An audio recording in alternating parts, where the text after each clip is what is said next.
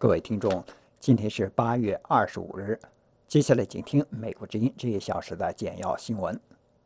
据美联社报道，中国在星期五宣布对价值七百五十亿美元的美国商品提高关税之后，特朗普总统星期五上午在推特上说，他据此命令美国公司寻求在中国开展业务，寻求在中国开展业务的替代方案。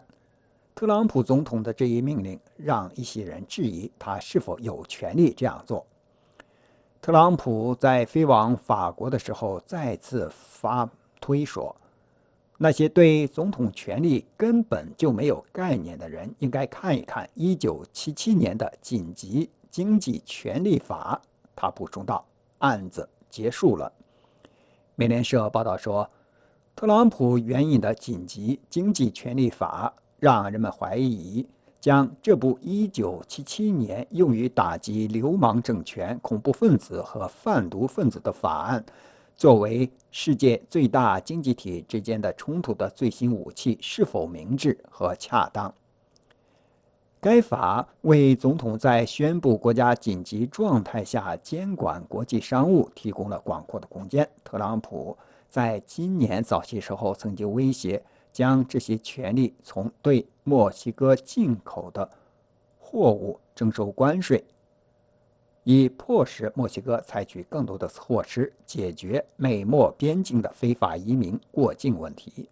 目前还不清楚特朗普将会如何利用该法迫使美国企业从其将其制造业从中国转移到美国。而特朗普的威胁似乎还为时过早，因为他还没有宣布对中国采取紧急措施。在美国宣布将对中国商品加征新的关税之后，中国星期六做出了强硬的回应，称美国必将自食其果。特朗普总统星期五宣布，美国将从十月一日起将两千五百亿美元的中国商品的现有关税从百分之二十五提升到百分之三十。此外，定于九月一日生效的另外对三千亿美元的中国商品的关税将从百分之十上升到百分之十五。十月一日这一天恰逢中国共产党建立政权七十周年。中国商务部一名发言人说，中国坚决反对约五千五百亿美元的中国出口输美商品加征关税，并且强烈敦促美方不要误判形势，不要低估中国人民的决心。美国总统特朗普星期六抵达法国海滨城市比亚里茨出席七国集团峰会。特朗普抵达后立即与法国总统马克龙更共进午餐，两位领导人重申希望共同合作。他们计划这个周末讨论气候变化、叙利亚、朝鲜、乌克兰和伊朗等问题。马克龙总统称特朗普是他的特殊来宾。特朗普表示，他与马克龙之间其实有很多共同之处，而且一直都是朋友。朝鲜官方媒体说，朝鲜领导人金正恩现场监督了朝鲜最新的火箭试射活动。朝鲜中央通讯社当地时间星期天报道说，金正恩星期六八月二十四日现场监督了一种超大型多管火箭发射器的试验。韩国军方表示，朝鲜星期六从东海岸向海洋发射了两枚疑似短程弹道导弹，这是朝鲜近几个星期来的最新的发射活动。香港抗议活动星期六发生近两个星期以来的首次暴力冲突，数百名身穿黑衣的示威者手持棒球棒和竹竿向警察投掷了汽油弹和砖头。香港警方挥舞警棍并释放催泪瓦斯驱散抗议人群，后者加设了临时的路障。与此同时，中国释放了英国驻香港领事馆的雇员郑文杰，他在深圳被拘留了十五天。深圳警方说，郑文杰违反公安管理条例。郑文杰的家人在脸书上说。美语训练班上课了，我是杨林，我是 Cat。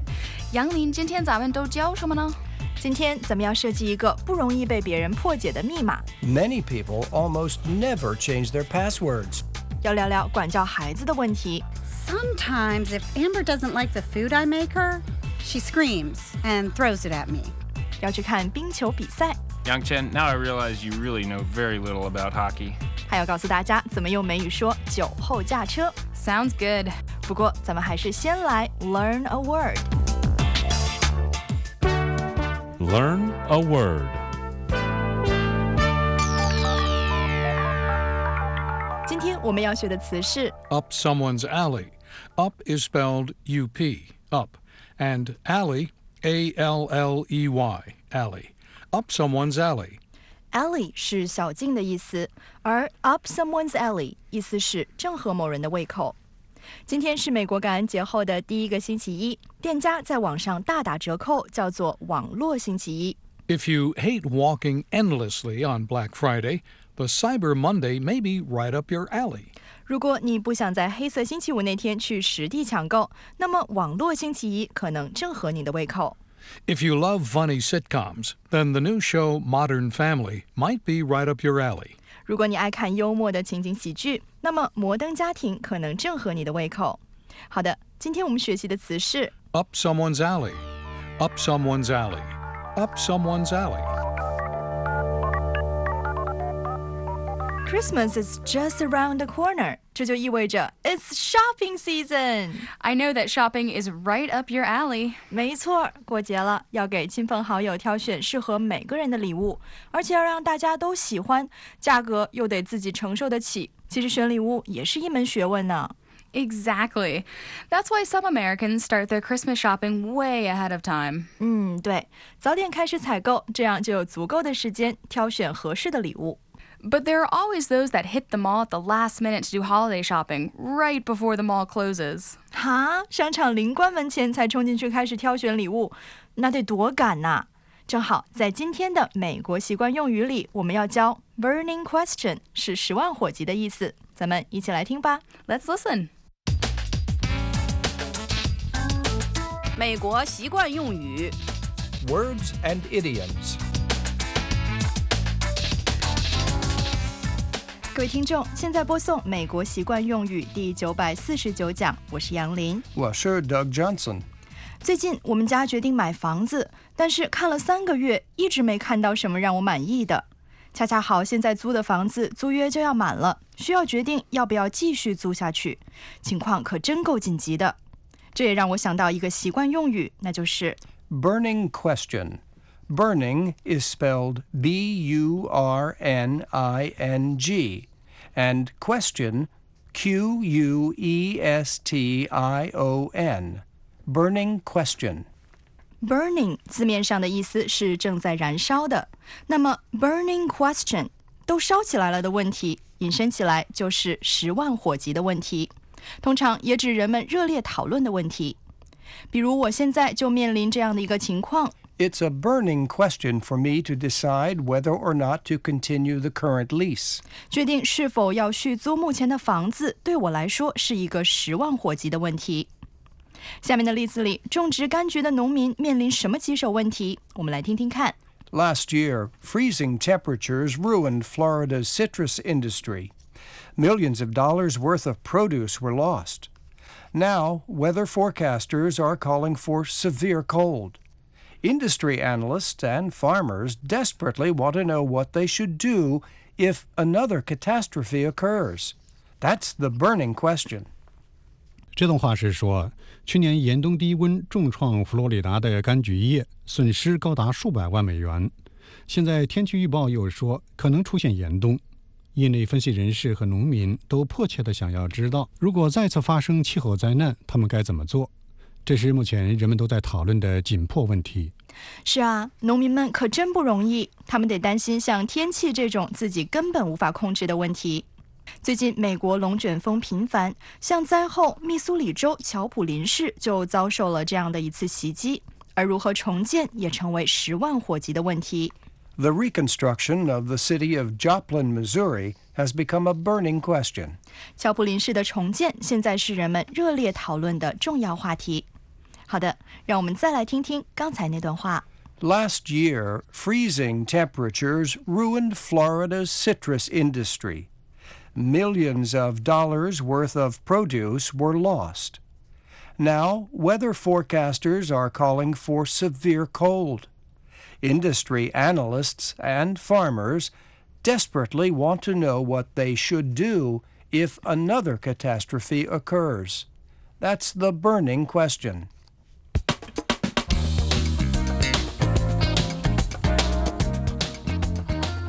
In America, high school graduation the prom 毕业舞会是毕业班学生一直盼望的。下面的例子里，这名男孩对毕业舞会有什么心急如焚的问题呢？我们来听听看。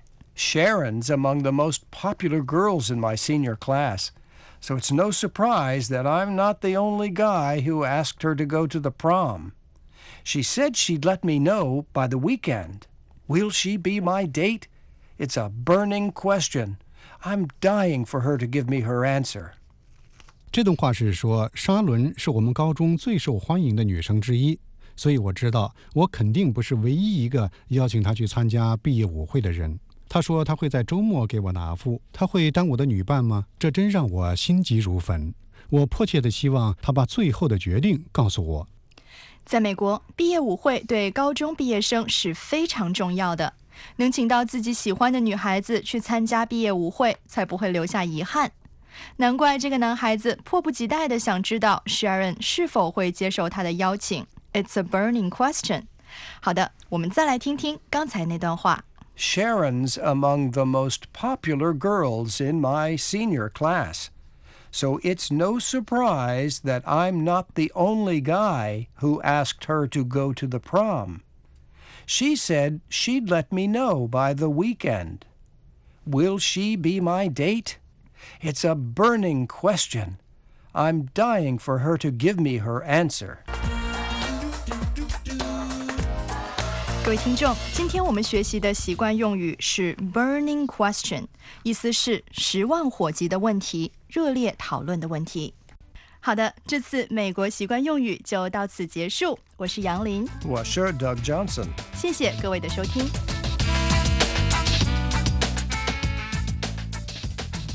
Yang Lin, have you noticed that there are more cops on the road during the holiday season? That's right. 一到节假日，街上的警察就比平时多很多。Um, can you tell me why? Well, one of the most obvious reasons is that there tend to be more car accidents on holidays because people go to parties and they get drunk. 嗯，对，过年过节大家聚会，免不了喝酒助兴。这时候酒后驾车的特别多，路上更容易出事故，所以警察自然也比平时多了。Exactly. 酒后驾车 is very dangerous. Of course. 在下面的美语怎么说里，咱们就来看看酒后驾车要怎么说。 美语怎么说? How to say it in American English. Dan 在北京学汉语，他的中国朋友要是遇到了不知道用美语怎么说的词，就会来请教他。今天是吴琼要问的酒后驾车。吴琼，你怎么无精打采的？别提了，昨天晚上让警察给抓了。What happened? Who did you kill? 杀人。 Dan， 你就别损我了，我哪会杀人？就是酒后驾车了，在美语里就是 driving after drinking， 对吗 ？Actually, it's called drunk driving. 吴琼 ，drunk driving is no trivial matter. You really shouldn't do it. 你就别教育我了，我知道错了。其实我也是第一次酒驾，以前我都很注意的。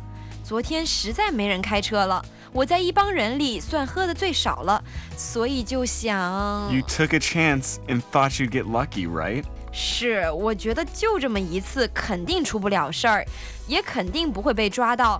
谁知道 ？You got pulled over by a cop. Pull over? Yeah, when a cop asks you to stop the car on the side of the road, that's called getting pulled over. 明白了。 警察 pull someone over 就是示意司机把车停靠在路边。Yes, I got pulled over by a traffic police. 我本来还想装作没事，结果人家警察叔叔一下就看出我喝了酒，一点情面也没留，罚了我一千块呢。一千块，酒驾罚款不是二百块吗？上礼拜才改的新规定，都让我赶上了。Sounds like you had a tough break. To have a tough break 就是倒霉，我的确是够倒霉的。 Wu Cheng, I'm sorry you had a tough break, but it's no excuse for drunk driving. Next time you go out drinking with a bunch of friends, don't forget to have a designated driver. Designate? D E S I G N A T E. Designate 是指定的意思。 Designated driver 就是专门负责开车送朋友们回家的人咯。没错。Next time, we will definitely have a designated driver. Good idea. Now let's see what you've learned today. 酒后驾车是 drunk driving。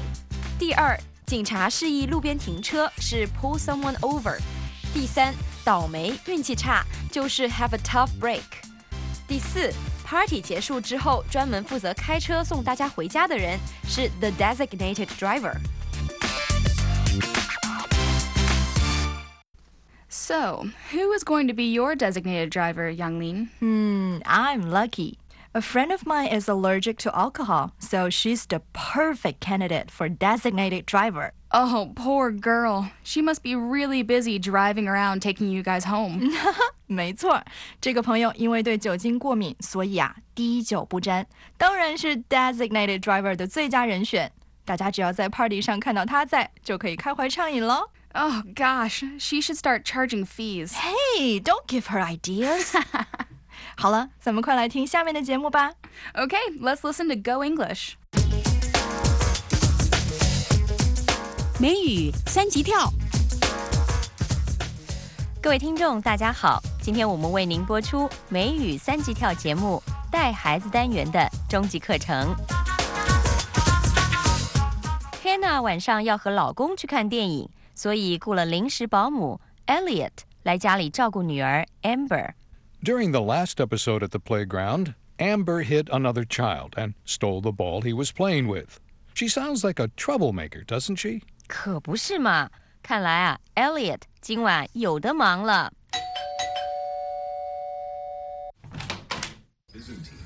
Hi there, Elliot. Thanks for being on time. We're just about to leave for the movie. Hi, Hannah. You know, I love kids. I think I'll have a lot of fun with Amber. That's great. I should warn you, Amber can be a handful. Don't worry, I'm a very patient person. Even if Amber misbehaves, I'm sure she won't get on my nerves. Professor, Hannah 提醒 Elliot, 她说 Amber is a handful. 这是什么意思啊? You can say someone is a handful if he or she gives you lots of trouble. For example, Paul's girlfriend is really a handful. He has to call her ten times per day or she complains he doesn't care about her. 哦，原来 a handful 就是那些非常难伺候、总惹麻烦的家伙。哎，不过 Elliot 说自己很有耐心，即便 Amber 不听话，也不会 get on his nerves 惹他生气。First, let me give you some basic rules. Amber has to finish all her dinner. If she doesn't, she can't watch T V. What should I cook for her? Is she a picky eater? I left her dinner in the refrigerator. Make sure you stand on the other side of the room when she eats. Why do I have to do that? Sometimes if Amber doesn't like the food I make her, she screams and throws it at me.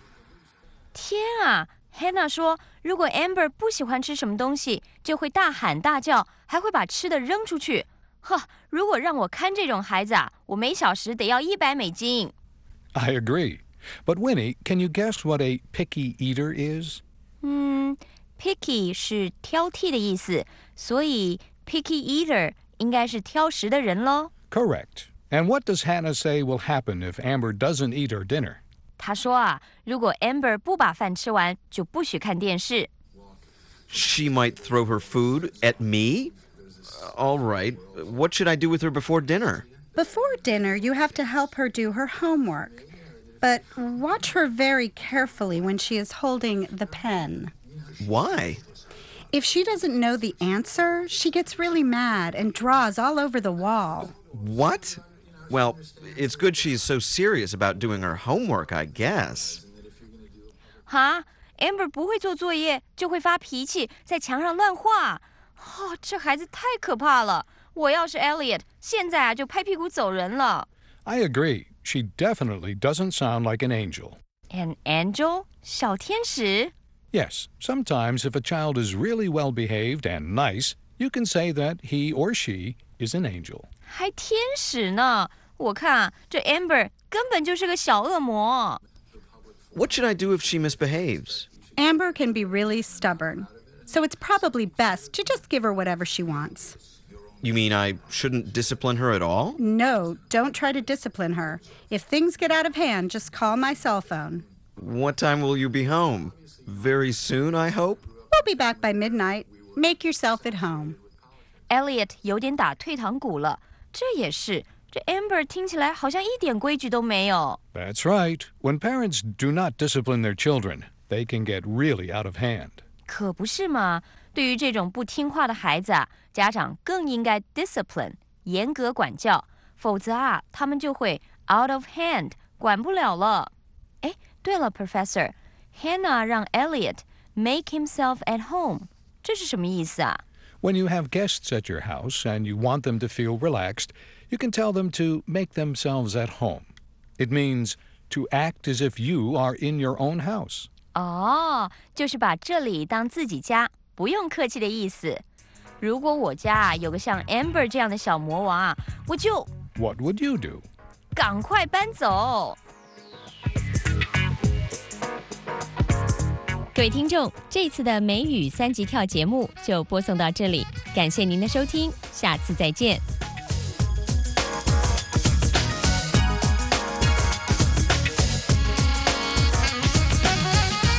Poor Elliot, it looks like he's got himself a really tough job. 可不是吗？连妈妈都承认自己的孩子是 a handful， 难伺候的家伙。She's a picky eater， 爱挑食 ，very stubborn， 很拧。而且家长 never tries to discipline her， 从来不怎么管教她，真是个令人头疼的小孩。Indeed, ugh, kids can be so annoying sometimes. I know, parenting is not easy.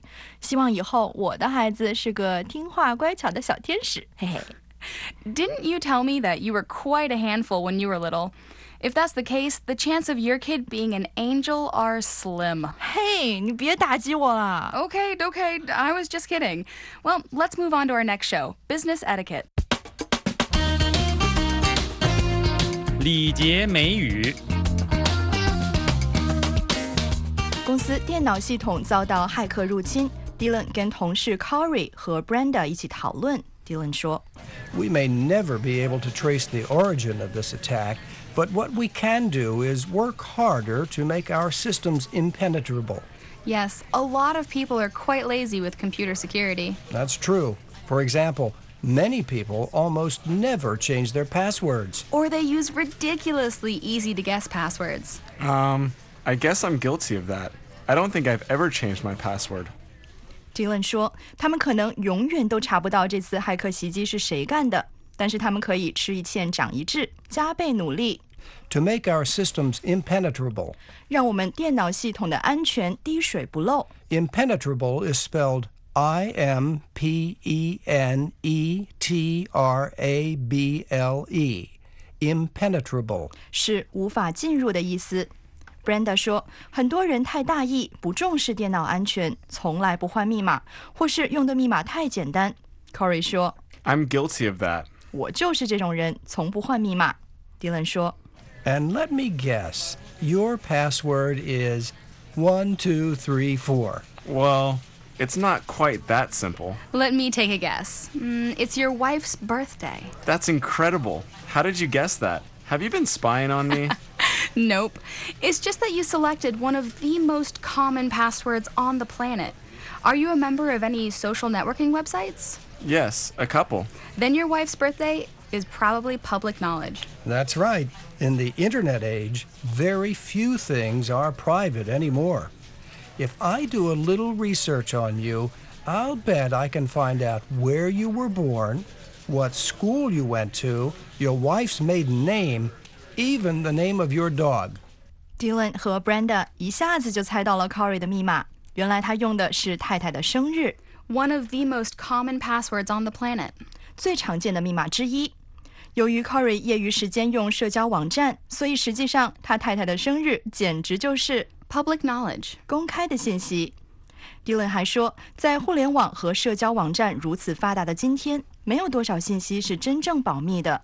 稍微上网找一下，出生地、上过的学校、太太的名字等等，都能找到。Corey 说 ：“Wow, I hope I wasn't responsible for this recent attack.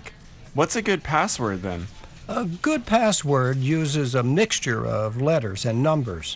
For example, think of a simple sentence such as, I like ice cream on Sundays. Take the first letter from each word in the sentence, and because Sunday is the first day of the week, add the number one at the end. So my password would be I L I C O S one. Yeah, that's a pretty difficult password to break, and it's easy to remember. And don't forget to change it every couple of months. Good thinking. I'm going to change my password right now. Dylan 说，密码最好是用字母和数字的组合。他举例说，可以想一句话 ：I like ice cream on Sundays。用这句话每个单词的手写字母最后面再加个一，因为星期天是一周的第一天。这样的密码又好记又难破译。Corey 高兴地说，他现在就去改密码。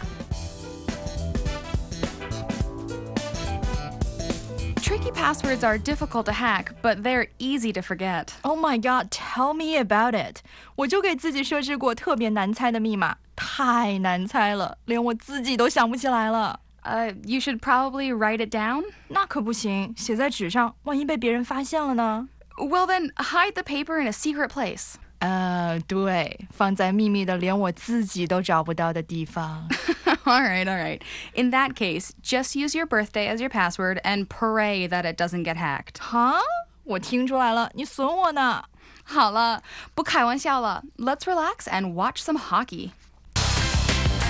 体育美语。Get ready to be athletic. We are here for American Sports English. 今天我和 Mark、Patrick 一起看冰球比赛。Hi, Mark. Hi, Patrick. Hey. Hey, Yangchen. Thanks for inviting me to this hockey game. Yeah. So, how did you ever get tickets to the Stanley Cup, anyway? Well, I could tell you, but then I'd have to kill you. Never mind. I don't want to know that bad. But I'm surprised that you're a hockey fan. I'm not exactly a hockey fan. 其实我不太懂冰球哎。Oh, I think you're just being modest. Yeah. Believe me, she's not being modest. Oh, look, our team just scored. Yeah! 哎，为什么每个人都往冰场扔帽子啊？ Because that player just scored a hat trick. A hat trick? 有人变魔术吗？ No, there's no magician. It means one player scores three goals in one game. When that happens, everybody throws their hat on the ice. Oh, 有一个队员进了三个球，我们就说他 scored a hat trick. Quick, give me your hat. I'm going to throw it. Hey, no way. Throw your own. Oh, okay, you can have mine. Hey, I have another question. 刚才一个队有五个队员，另一个有四个，这太不公平了。That's because the first team was on a power play. What is a power play? If a player breaks a rule, he has to sit in the penalty box. So the other team has an extra player and is on a power play. 嗯，犯规的队员要做到受罚席，那么另一个队就是 on the power play， 比对方多一个人，所以实力更强。I have another question. Yangchen, now I realize you really know very little about hockey. Well, let me tell you, she knows very little about any sport. That's not true. I can play mahjong. Like I said, you don't know anything about any sports, because mahjong isn't a sport, Yangchen. Wow, I've never been to a hockey game. Do people really throw their hats onto the ice? The Canadians probably do. Hockey is a big thing up there. But here in America, we love our hats and we want to wear them after the games. 我倒挺想去看场冰球比赛的。Really? I can treat you to a hockey game. My New Year's present to you. Really? That gift is right up my alley. 正合我意。太谢谢啦，Cat. You're welcome. 好啦。节目时间差不多了，这次的撰稿人是小北，编辑是魏然。同学们，咱们下次的美语训练班再见 ，Bye, Merry Christmas and a Happy New Year！ 祝大家新年快乐！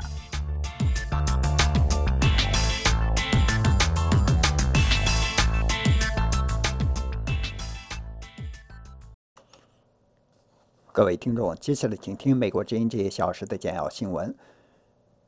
美联社报道说，中国在星期五宣布对价值七百五十亿美元的美国商品提高关税之后，特朗普总统星期五上午在推特上说，他据此命令美国公司寻求在中国开展业务的替代方案。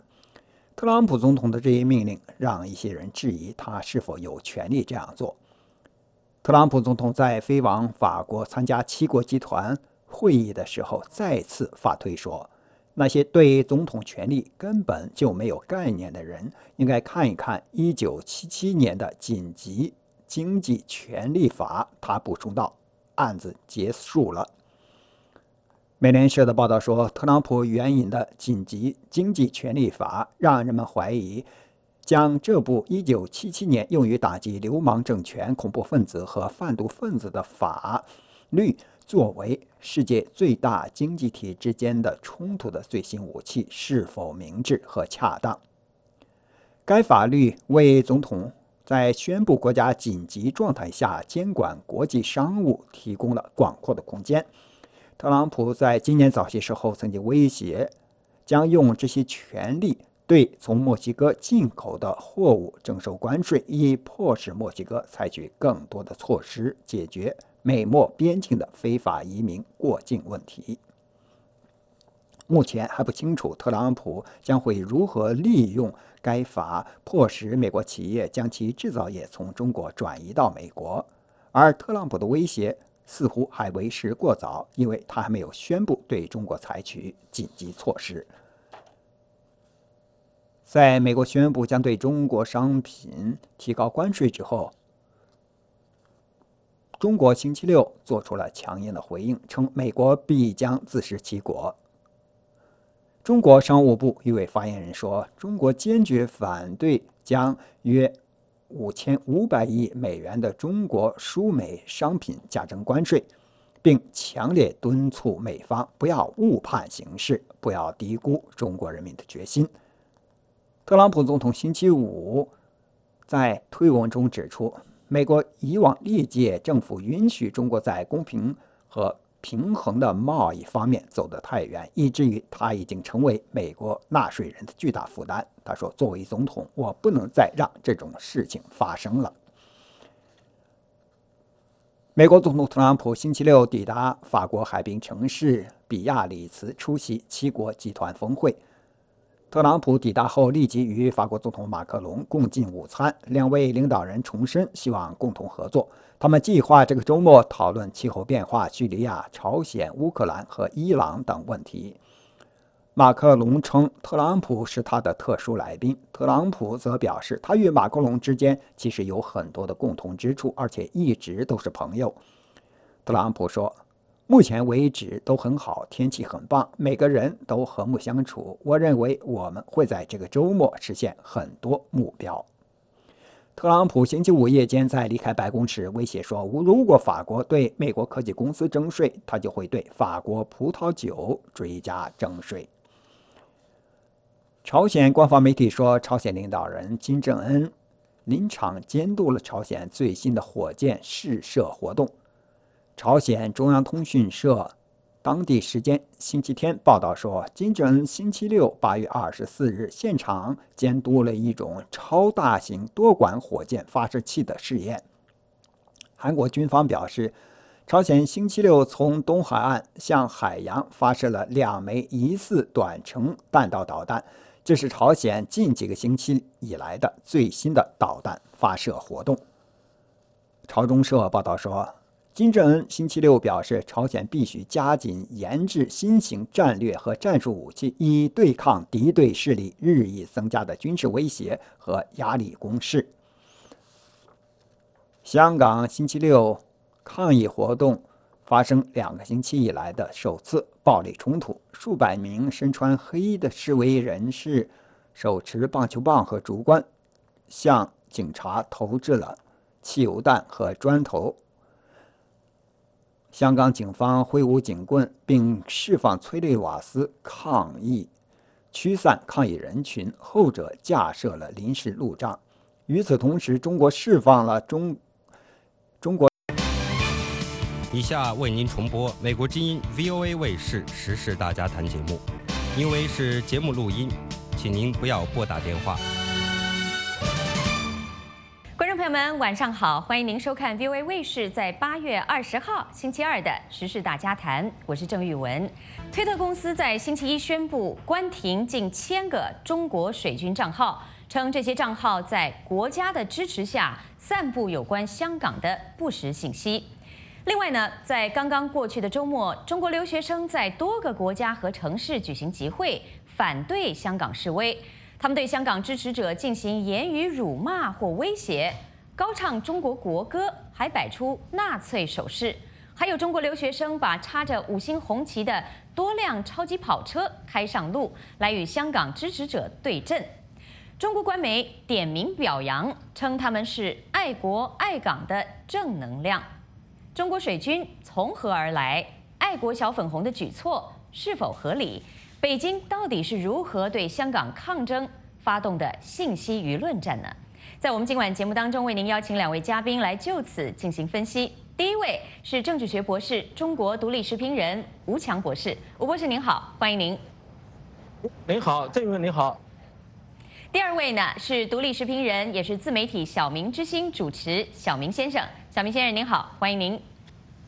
各位朋友好，主持人好，欢迎两位。我们也欢迎观众和听众朋友，现在就可以通过 V O A 卫视在 YouTube 的网上直播来收看，并且加入我们的现场讨论。我们的网址是 youtube 点 com 斜线 V O A China。首先，我想先请吴强博士，我们先来谈一谈推特、脸书最新的一个声明和行动啊。那么，推特关停了近千个账号，而且在他们的官网上。 发布了这样的一个声明，他说这些账号的目的是在香港散布政治纷争，包括破坏当下政治抗议运动的合法性。推特经过深入调查，我们有可靠的证据证明这是一场国家支持的协调一致的行动。吴强博士，推特点名这是一场国家支持的一致行动，您怎么来看推特的这项声明？有人认为这是一个非常重大的一个决策，您的看法？ 对，我相信这是在美国的，呃，通俄门丑闻之后，呃，最新爆出来的一个美国的社交媒体被另外一个国家，呃，利用用来进行宣传战，进行呃呃一种反动员的一个平台，呃，这是直接以点名的方式来批评中国，在利用美国的社交媒体，在利用美国的言论自由，呃，和互联网的科技。 进行一场宣传战，呃，我相信这是一个呃相当重大的一个指控，而且，呃，它暴露出是跟一般的水军所不同，它是一个国家行为。换句话说，我们从目前披露的资料来看，它的背后的 I P 地址应该是长期经营的，呃，不像是个人通过 V P N 等等手段上网，呃，进行散布，而应该是呃中国内地的某些机构。 呃，甚至不排除是一些网络公司在，呃，领受这种外宣部门的任务，进行定向的和长期精心准备的一个反宣传战，或者说宣传战，意在对香港目前过去两个月的行动进行污名化，呃，引导或者说误导国际社会的舆舆论。呃，我相信这是他们目前正在做的。 最，呃，可能是，呃，所有的污污名化的行动的一个很重要的方面。嗯。除此之外，我们看不到他们愿意用政治解决的方式来解决香港问题，而是宁愿用这种，把香港市民整体上都污名为恐怖主义者、污名为暴暴徒、污名为港独主义者等等，用这种集体的污名化的方式。 而不是用政治解决的方式来解决香港问题的一个主要的手段。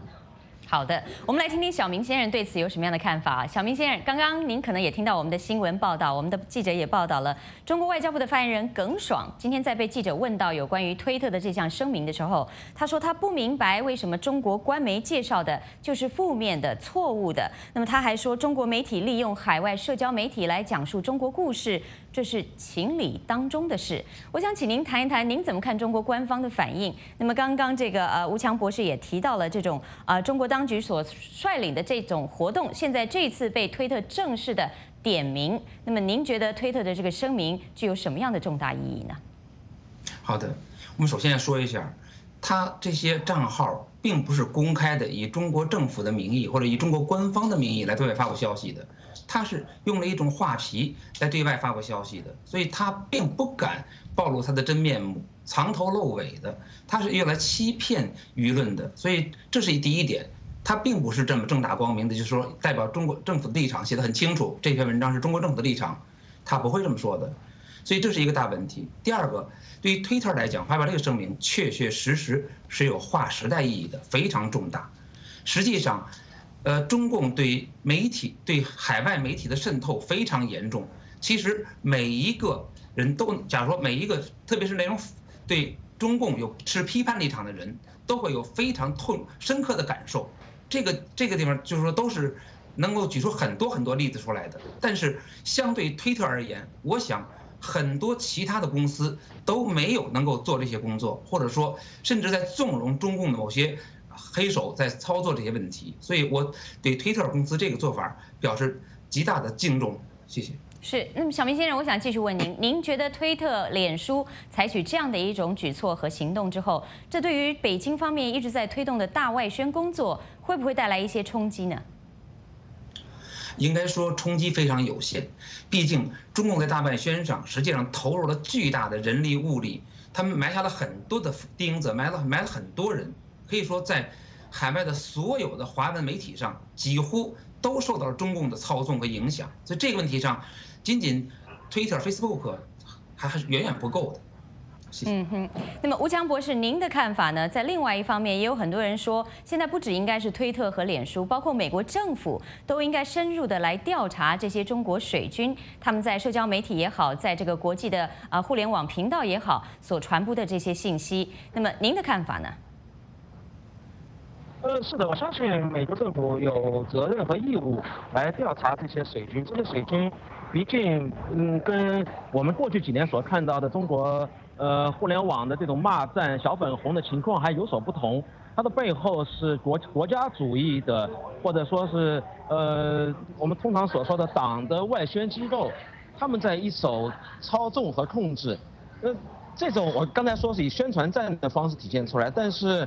对于账号的这种使用、布局、舆论的引导等等，甚至更深层面上，现在还等待进一步发掘出来的真相，也许它会构成一个，呃，从二十一世纪初以来我们看到的互联网战争，就是赛博战争的一方面。在这意义上讲，它是一种以一种赛博战争的形态来展开对香港目前的和平抗争运动的一个污名化。那么。 呃，互联网战争或者说 cyber war 是呃美国在过去几年一直重点针对的一个对象，也是我自己不断做研究，相信是中美之间已经在进行的新冷战的一个主要的战场。那么，呃，从战争角度来说，从宣传角度的和反宣传角度来说，从香港问题。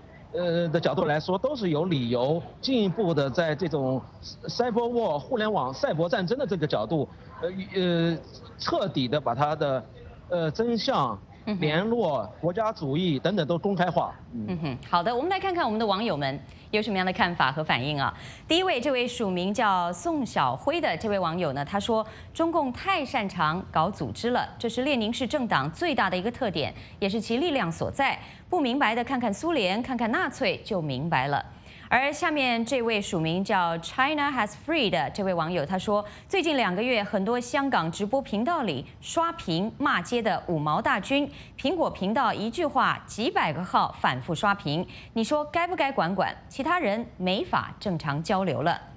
而这位署名张江坤的网友说，那些爱国爱党骂人的，表演完爱国主义后回家马上就卸下地痞的面具，文明的开着法拉利，礼貌的进出高档夜总会，品尝着路易十三，讲着礼貌文明的语言。一个成年人不能意识到这个简单的逻辑，这个人在心理思想上永远是幼年。 而署名玉玺的网友他说，目前无论是在社交媒体还是在传统媒体上披露的资料，大部分暴力是警察和乡勇对示威者的暴力，示威者一直处于被动地位。先是和平示威被驱散，接着是警民小规模的冲突，然后是破坏政府标志，虽然激进，但也不是针对人身的攻击。然后事情一直延宕至今，现在中共所作所为是抓住一个片段，然后无限的放大。 这位署名鱼耳朵的网友他说：“香港抗议者们敢于冒着危险向政府表达自己的诉求，他们团结，目标一致，向外界表达自己的立场。而那些五毛、小粉红、头脑简单、四肢发达，扰乱舆论秩序，他们的地霸确实有中共官方资本支持和运作，墙内人有谁不知道呢？” 好，我们现在回到我们的现场讨论。我们继续呢，稍后我们要来谈一谈刚刚在网友上也有一些提到的这些国外海外留学生的一些表现呢、啊。不过，针对这个推特的最新做法，我还想继续请教吴强博士。您刚刚也说您做了多年的研究，呃，刚刚我们的驻北京记者也就此提出了类似的问题，就是中国政府一方面长期以来建立一道防火墙，围堵中国的网民，不让他们翻墙去接触外国的网站；但是在另外一方面呢，又开放。 对这些官媒也好，对这些所谓的网红也好，爱国粉红也好，对他们网开一面，让他们能够到外围网站去尽情的发言表态。您怎么样看？您觉得北京方面的意图是如何？那么有没有达到他的目的呢？我相信，在目前为止，呃，中国对香港和平抗议运动的这种污名化，用水军、小粉红以及用国家主义的、用国家的机构介入其中。 呃，直接连线，其实他们很多时候是去掉了 V P N， 只有那些跟国家机构没有关系的，呃，这种所谓的自干五五毛，他们才会用这这种免费的 V P N 上线的方式进入到推特里头。但主体是一个国家行为，这种国家行为的背后，我相信目前为止，至少在影响中国国内的舆论方面，在。 制造中国国内民众对香港民众的或者对香港运动的一个敌意方面，他们是成功的。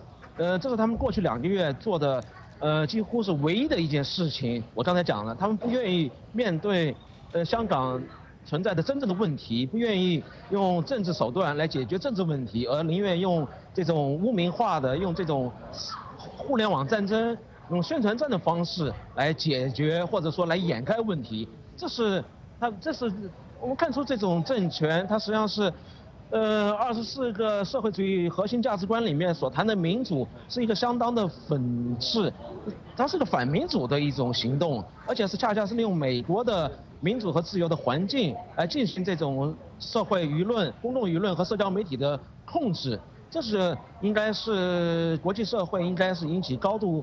关注的，嗯哼，是。那么，小明先生，您刚刚也提到了这个，在很多海外支持中国民主的人士，对于这种中国水军或者爱国小粉红，也可以说经历了不少，看过了不少。那么，实际上呢，在我们这个上周末针对香港的百万人游行的特别节目当中，我们也注意到了，在节目的最后，有不少人在我们的这个留言板上强力的刷屏啊，类似像这样的举措，经常可以看到。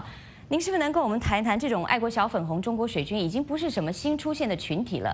为什么香港的反送中运动会如此激化他们的言论和行动呢？您的看法？好的，这个问题实际上涉及到两个因素。第一个呢，就是说那些爱国小粉红本身，他们缺乏独立思考的能力，更是缺乏基本的人文思想。在中共所谓的这种爱国主义的教育下，有不少的人把国家奉为上帝了。 所以，为了这个爱国，似乎杀人放火都是正确的，这是他们干这些事儿的，他们他们自己觉得理直气壮的一个因素。那么这种情况当然不是新出现的，文革中就不少的特别年轻的学生以所谓革命的名义杀人放火、残害无辜，甚至可以说是无恶不作。那么习近平实际上也是那个年代出来的东西，所以这是一个很重要的问题，这是小粉红他们自身的因素。 另外一个问题就是，香港的这个反送中运动，严重的被中共当局污名化。这个呢，特别是在在国内的舆论当中，这些小粉红他们实际上并不能够很自主地接受信息。 最后，包括他们在国外，他们实际上在精神上并没有出国，他们依然还在那那个就是在中共那个网络里边生存，所以他们接受的信息完全都是中共给的那个信息，所以这个情况下，他们给了他们一个表现他们爱国主义的这么一个机会。当然，我们要注意点，他们这个爱国主义是有带有极强功利性因素的，并不是一个单纯的这么一个爱国主义的问题。 反过来说，就说因为这种带有极强的功利因素，很容易被操纵。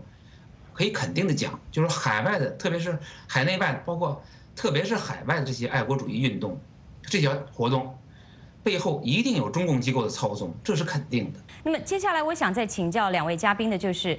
刚刚我们提到了这个推特的封禁行动呢，对于这个中国水军来讲，确实可以造成一些影响。但是，呃，我们现在看到了，就是我们的直播聊天室里面的这个呃情况啊，或许观众朋友也可以看一下。那么，呃，很多人都提到了类似的这种所谓的爱国行为，呃，实际上它真的是爱国吗？还是在害国？那么现在通过推特、脸书做出这样的一个举措，更让世人关注到了这批中国水军或所谓的爱国粉红他们的行为啊。我想接下来我们来看一看几位网。 网友的留言，然后再回到我们的现场，请两位嘉宾来做一番评论。下面这位署名叫 China Has Free 的网友呢，他再次留言，他说：“推特封禁了几百个五毛头目，这些账号指挥饭圈、地霸学生、刷屏骂街，严重破坏了其他人的言论自由环境。”而这位署名叫葛胜的网友，他说：“世界上任何正常国家的爱国者都是不会去爱政府、爱什么党，他们爱的是这片土地和百姓。” 只有中国、朝鲜等不正常国家所谓的爱国，就是爱政府、爱独裁者、爱党，他们不会去爱百姓，也不会去爱这片土地。他们看到百姓被压榨、被权贵诬陷，他们的永远只会站在朝廷一边，对别人侮辱。这就是中国的爱国。 而下面这位怕被封不敢说网友说呢，天朝的网警很多，谁敢乱说？能翻墙看外面已经很不错了。再说单位的同事要是知道你支持香港，他们的眼光都会让你无地自容。我想继续回到我们的现场啊。那么两位嘉宾，我们除了谈到了这次推特的最新行动，还有中国的一些网络上的爱国小粉红之后呢，我们也要来看看，就在上个周末。 刚刚我们提到，在世界很多地方都有中国的海外留学生发起了活动，来抵制或者抗议香港的示威。那么从骂四字脏话到插五星红旗，那么到开着超跑来骂香港学生或支持者穷，那么再到发出言语或死亡的威胁，这些所谓的爱国行动，我想先请吴强博士来跟我们谈谈，这些海外留学生到底怎么了？呃，海外留学生的。 呃，阶级身份，其实我相信大多数网友、呃观众都明明白。呃，走在最前面的往往是跟中国目前的统治集团利益关联最紧密的这些人。呃，无论他们的父母是贪官、政府官员，还是说企业家，呃，他们能，他们是以这种特权地位、以这种权贵的身份领导，或者说率先加入到抗议当中。我相信动员他们的。 直接是呃，使领馆或者学校的学生会的这些骨干力量，我我我我倒不认为他们学习有有多么刻苦积极，我相信他们平常的生活方式、平常的语言基本上是这样。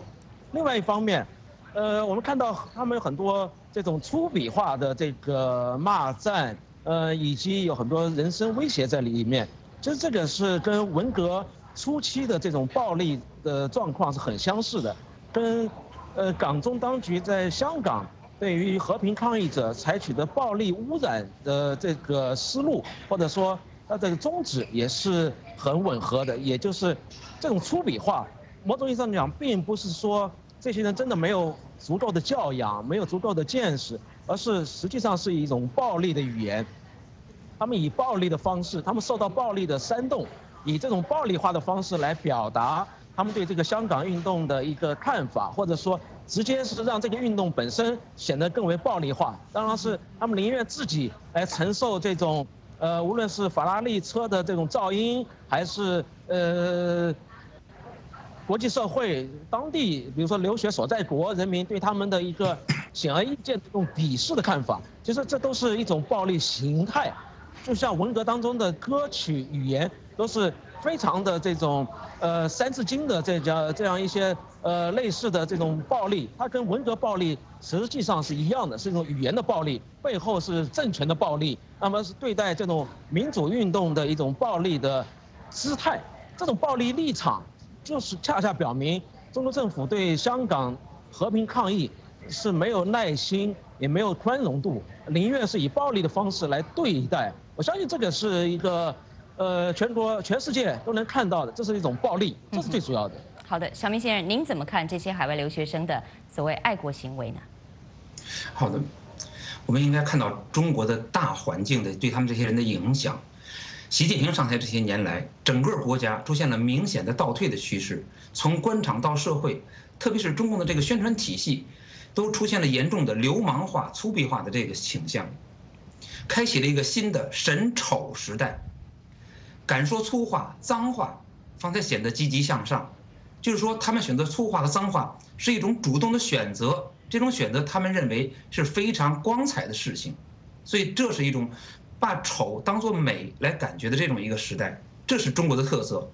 这个应该说带有极强的习近平风格。应该说，这些留学生他们真实的反映了这个时代的特色和中共教育的这种实质。他们培养出来的学生就是这种没有教养、没有思想、更没有灵魂的东西。他们炫耀财富、辱骂香港学生，从根本上来说，除了他们的无知之外，源于他们无知之外，某种程度上实际上还是源于他们的自卑。他们除了有钱，几乎一无所有，所以这是他们的问题。我们说这些人有，他们有这个认识字，但没有文化，这是一个大问题。在文革的时候，当时就这种情况，培养出来就是流氓加文盲。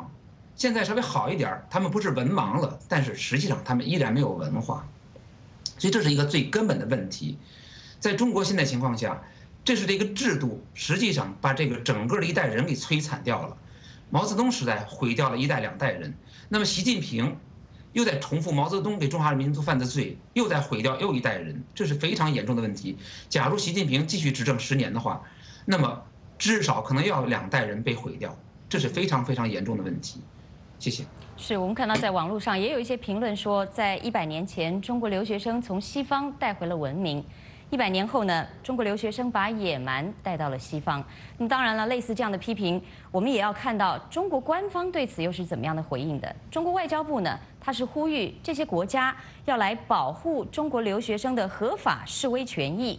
但也有不少人在问，我想先请吴强博士来跟我们谈谈，为何这些海外留学生他们的过激言行能够在美国、在加拿大、在澳大利亚这些民主自由的土地上来发生呢？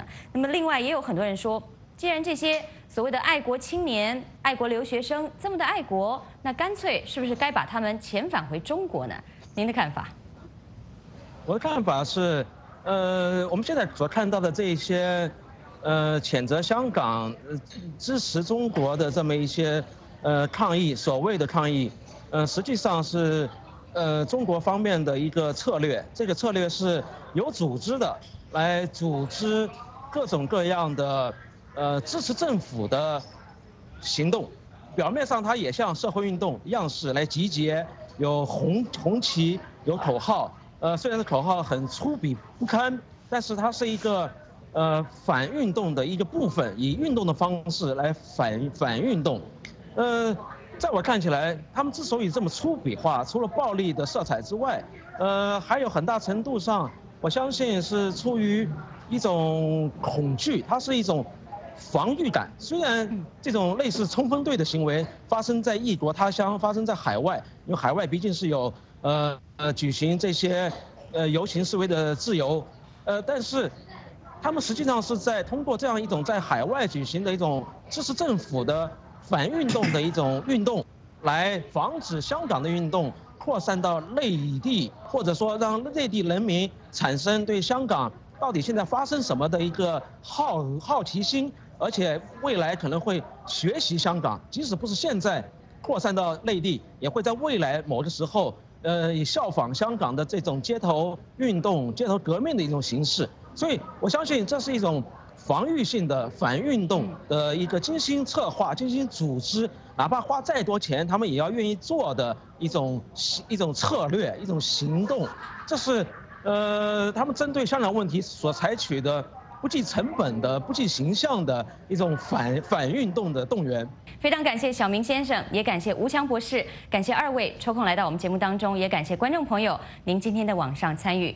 祝您晚安，我们下次节目再会。